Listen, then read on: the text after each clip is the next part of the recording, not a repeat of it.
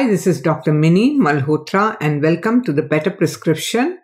As a physician, I've always wanted to help people understand that there is a better way of taking care away from prescriptions and procedures. This podcast is a tool that will help and guide you to a natural root cause approach, which can not only prevent diseases but also reverse them if they are not too advanced. So I'm so happy to share some information with you because you know, recently a lot of things have started opening up after COVID, but we still have to be very careful. And as a note, this podcast is only for education purpose. It's not a replacement for any medical advice. If you're looking for medical advice, Uh, see a licensed medical professional. Or if you're looking for a functional medicine practitioner, you can go to ifm.org and look for a functional medicine practitioner close to you.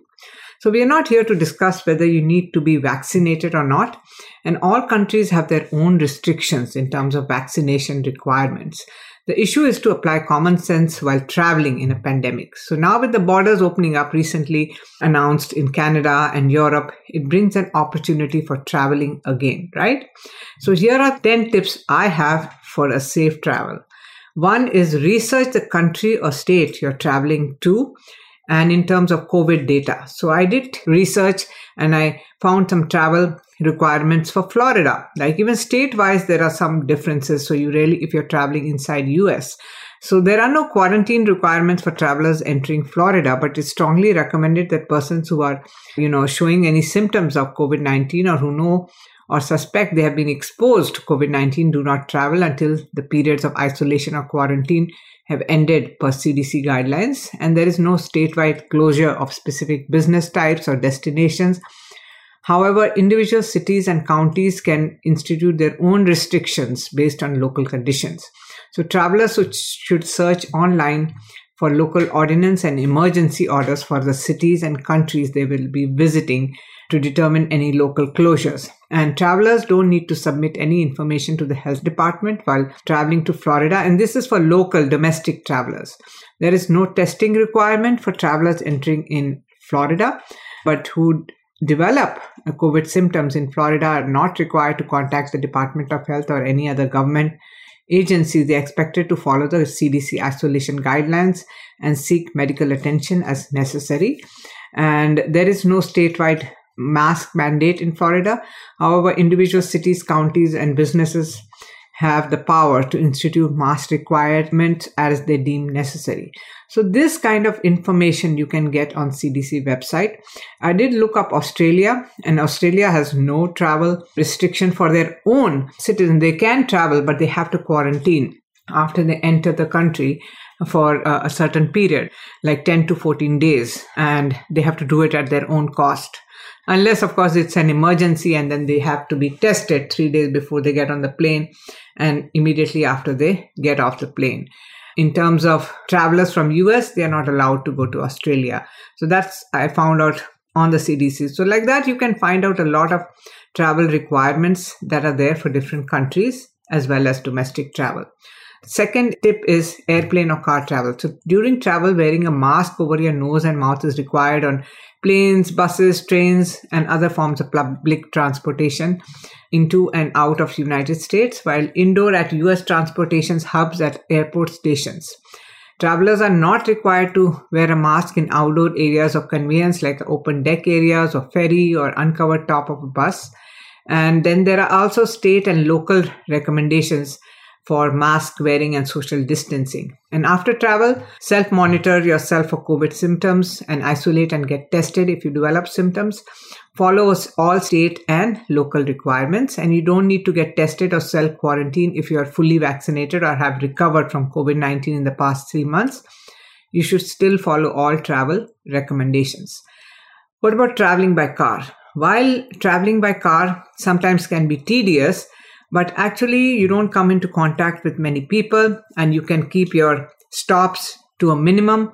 And i will talk about where to stay like hotel and airbnb comparison. But uh, and of course you can you can actually control a lot of things if you're if you're traveling by car. But of course it's not possible for everybody to do that.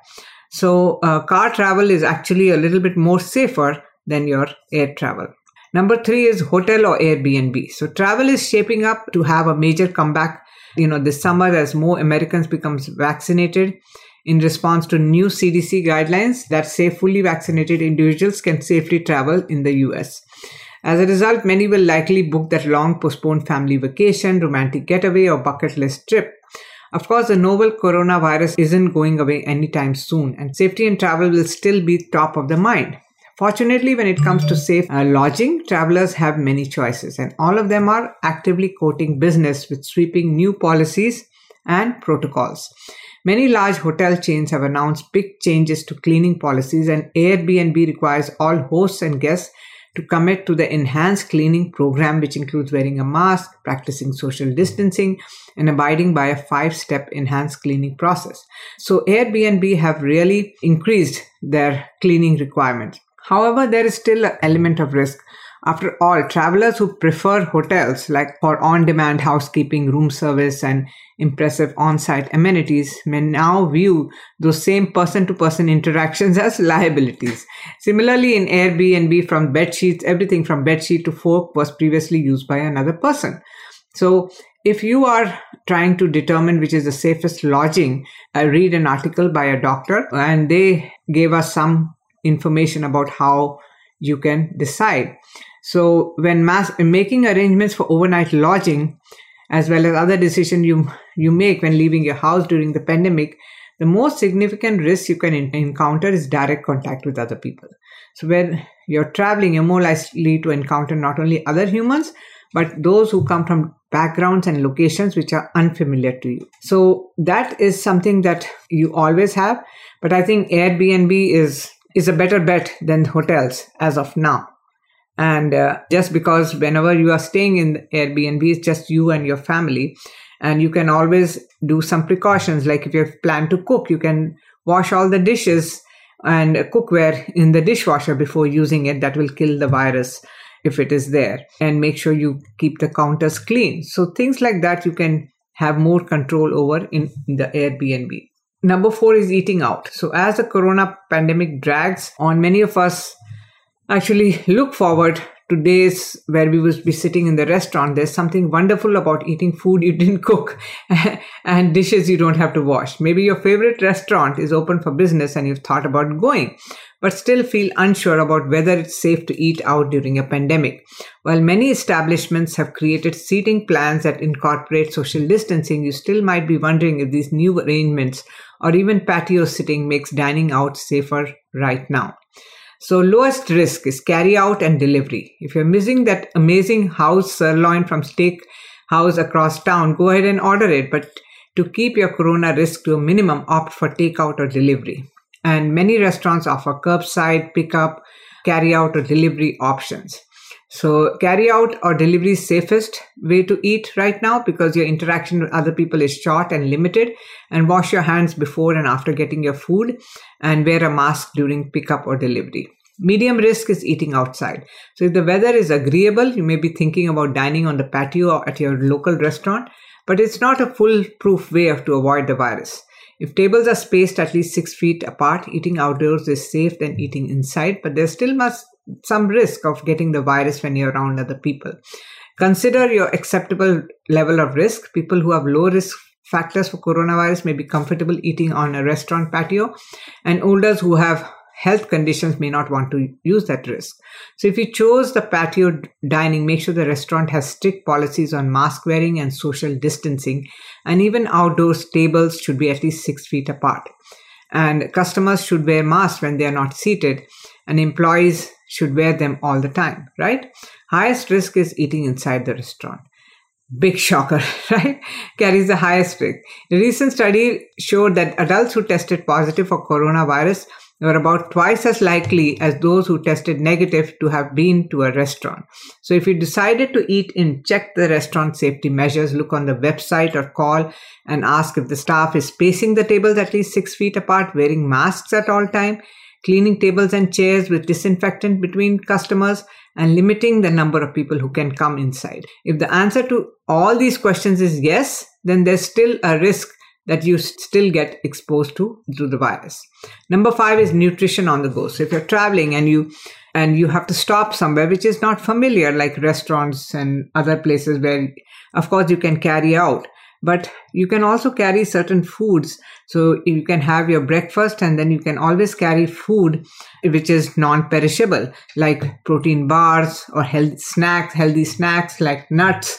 There are so many other options like veggie, you know, uh, fries are available. There are many healthy snacks that are available now, which you can carry and keep your hunger pangs away for that short period of time if you're just going out for a few hours. But of course, if you're going out the whole day, then you have to make sure you research the restaurant, as I just said. Number six is mindfulness. So, practicing mindfulness meditation actually boosts your immune system. So, just doing it a few minutes every day before you start your day, at the end of the day, will actually keep you calm in a storm and it will help your body stay in a relaxed state, which really calms the cortisol and boosts the immune system.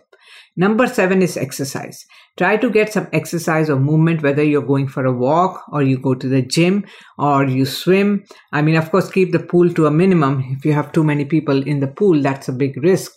But you could do any form of exercise which works for you. And even when you go to the gym, make sure you wipe the equipment before and after use and just make sure that it's not too crowded, right? Number eight is supplements and nutraceuticals. You should take immune boosting supplements like vitamin D, multivitamin, probiotics, omega 3s, zinc, vitamin C. Just pack some extra and take it with you on your trip. That will help you, you know, with your, with actually protecting your immune system. Number nine is socializing. Try to keep socializing to a minimum. We, as human beings, we are social animals and we meet people, we uh, try to connect to people, and sometimes we find people really with the same wavelength or uh, or they match our personalities and we want to hang out but that could be dangerous at times because you don't know their background you don't know what their health status is and so try to keep that to a minimum try to keep it in your group. And if you do decide to socialize, then use a mask, social distancing, and all the other necessary precautions. Number 10 is when you're planning activities. So if you're going out, like if you're going out on the sea, if you're going on a boat, make sure you know how many people are there and what are the policies on the boat, because that could be one big way of transmitting the virus or getting infected from the virus. If you're going out in the sea, make sure you're not close to each other you know? And and look at the place that you're going. What are the rates of covid infection there? But people come from all over the country so you could be exposed to different you know people. So plan your socializing event to a minimum and as it is that many of the places they have restricted the number of people who they take out now for any outdoor event or any event in which there there are people you know who have to be crowded in so that's all I have for you today, and I'll talk to you again in the next week with another topic. Please send your questions to Dr. Minni at anchorwellnesscenter.com and share this with your friends and family and give us a review, a good one. I believe we are all here to help and serve people. So if you found this helpful, make sure you share it with someone someone who is deciding to travel or if you are deciding to travel and you want to share it with your uh, family that would be great Take care, and I'll talk to you soon in my next episode. Bye.